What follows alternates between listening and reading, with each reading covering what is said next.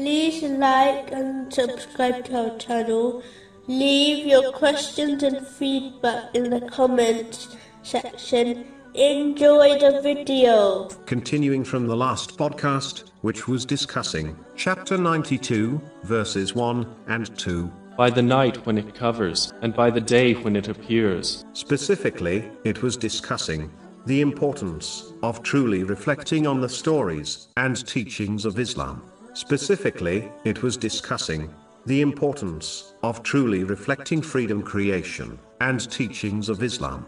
A lack of self reflection has caused Muslims to become lost in the material world, even though Islamic knowledge is more readily available than it ever was. Voluntary worship will only take one so far, but to reach the height of faith, they must reflect and assess their character. This will inspire them to abandon their evil traits and replace them with good ones. The vital ingredient needed to stimulate this self assessment and reflection is correct knowledge, which must be obtained from a reliable source. This is one of the reasons the Holy Prophet, peace and blessings be upon him, declared in a narration found in Sunan Ibn Majah, number 224, that obtaining this type of knowledge is obligatory on all Muslims.